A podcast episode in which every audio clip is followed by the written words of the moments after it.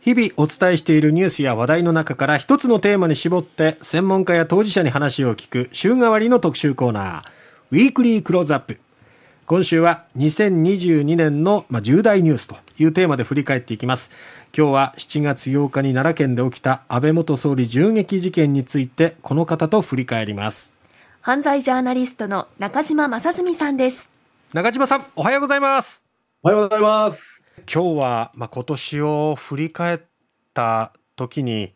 はい、やはり安倍元総理の銃撃事件というのは今年1年最も大きな衝撃だったと思うんですが、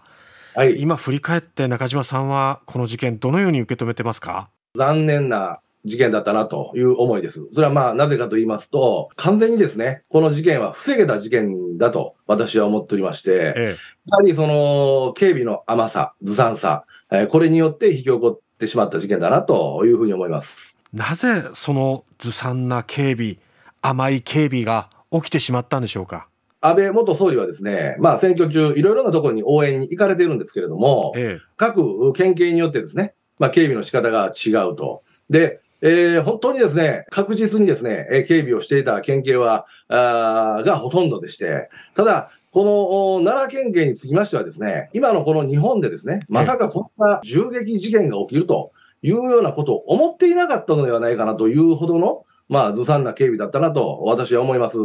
で、まあ、この奈良に入る前にですね、まあ、いろいろなところに安倍総理は行かれてるのですが、ええ、例えば、あ愛媛県であったり、えー、それから岡山県であったりとか、いうことで、その奈良に行く前にですね、岡山県に行かれてますけれども、この容疑者はですね、岡山県にも実は行ってるんですね。ただ、この岡山県の警察の警備が、まあ、あまりにも確実で、うん、えー、すごくしっかりしていたということで、ここでは事件が打てないなということで、えー、諦めてるわけですよね。ええ、その後、奈良県警の警備のもと、この奈良の現場に行くとですね、まあ、本当にあのー、好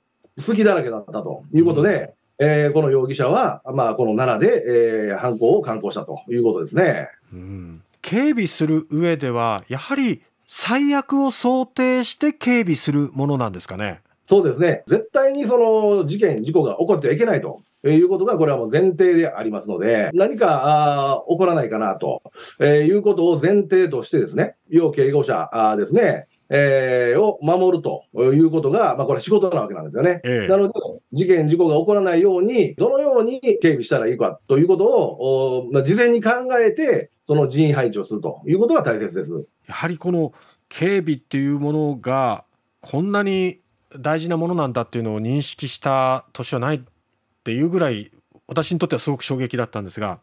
というのも、はい、警備して当たり前だと思って、こんなに甘いものだとは思わなかったので、奈良県警に関してはですね。はい、ええそうですね。今後、どういったところがこう課題になっていきますかね。えー、今のままであるとですね、これ外国から要人が来られる時もですね、まあ、あのー、日本に行っても大丈夫なのかなと、きっちり守ってくれるのかなというふうに心配されると思うんですよね。基本がありますので、はい、で、その基本をきっちり守ってなかったというのが今回の事件の原因なんですね。うん、で、えー、それまで、えー、元総理の安倍さんがですね、その、えー、いろいろな県を回られていたときにですね、例えば、愛媛県西条市に行かれたとき、えー、これのホームページにですね、この写真が載っています。はい、でこれにつきましてはね、その安倍さんのですね、背中のところに外戦車を持ってきて、後ろからの襲撃を完全に防いでいる。そして、えー、安倍さんの左右にはですね、えー、きっちりと SP がついて、SP はあ前を向いている。そして、安倍さんの背中、後ろにですね、えー、きっちりと SP がついて、後ろを完全に見ているということで、えー、三方を完全に固めてるんですよね。はい、えー、こういうことをしていればですね、えー、当然ながら、あ不審者には気づいていたと思います。今回、えー、約3メートルから5メートルぐらいのところまで近づいてきて撃たれているのでね、そこまで気づかなかったというのは、私はちょっと信じられないなというふうに思いますね。なので、まあ、基本をしっかり守るということが今後の課題だというふうに思います。何か起こってからこうシステムの見直しなどがやっぱり起こるってしまうんですよね。起こる前にっていうところが一番いいんでしょうけども、なかなかそこは難しいですね。そうですね。やっぱりあの後手、後手に回ってしまいますので、うん、何か起こってから見直しということがですね、まあ、この世の中、今、通常のことになってしまってるんですけれども、ええ、まあ、今回、その、まああ、よく分かったことはですね、はい、やはりその制服の力ですね、警察官が、ええ、あいてるんだぞということを分からせるためにはですね、もう少し、えー、制服の配置もしてもいいのではないかなというふうに思いましたね。だから FP であると私服ですので、うん、まあ、あの一般人と分からないわけなんですよね。ええなので、まあ、あの、スマートな警備ということでですね、あまりあの制服ばっかり見せると、まあ、その選挙活動に邪魔になるということで、今までは、まあ、私服を中心に配置していたんですけれども、ええ、まあ、今回こういう事件が起きましたんでね、制服を見せて、えー、隙がないように、えー、思わせるということも大切かなというふうに思いましたね。うん、パッと見たときに、警察官がこんなにたくさんいるんだっていうことを確認すると、犯人としてもひるみますよね、やめとこうかなとか。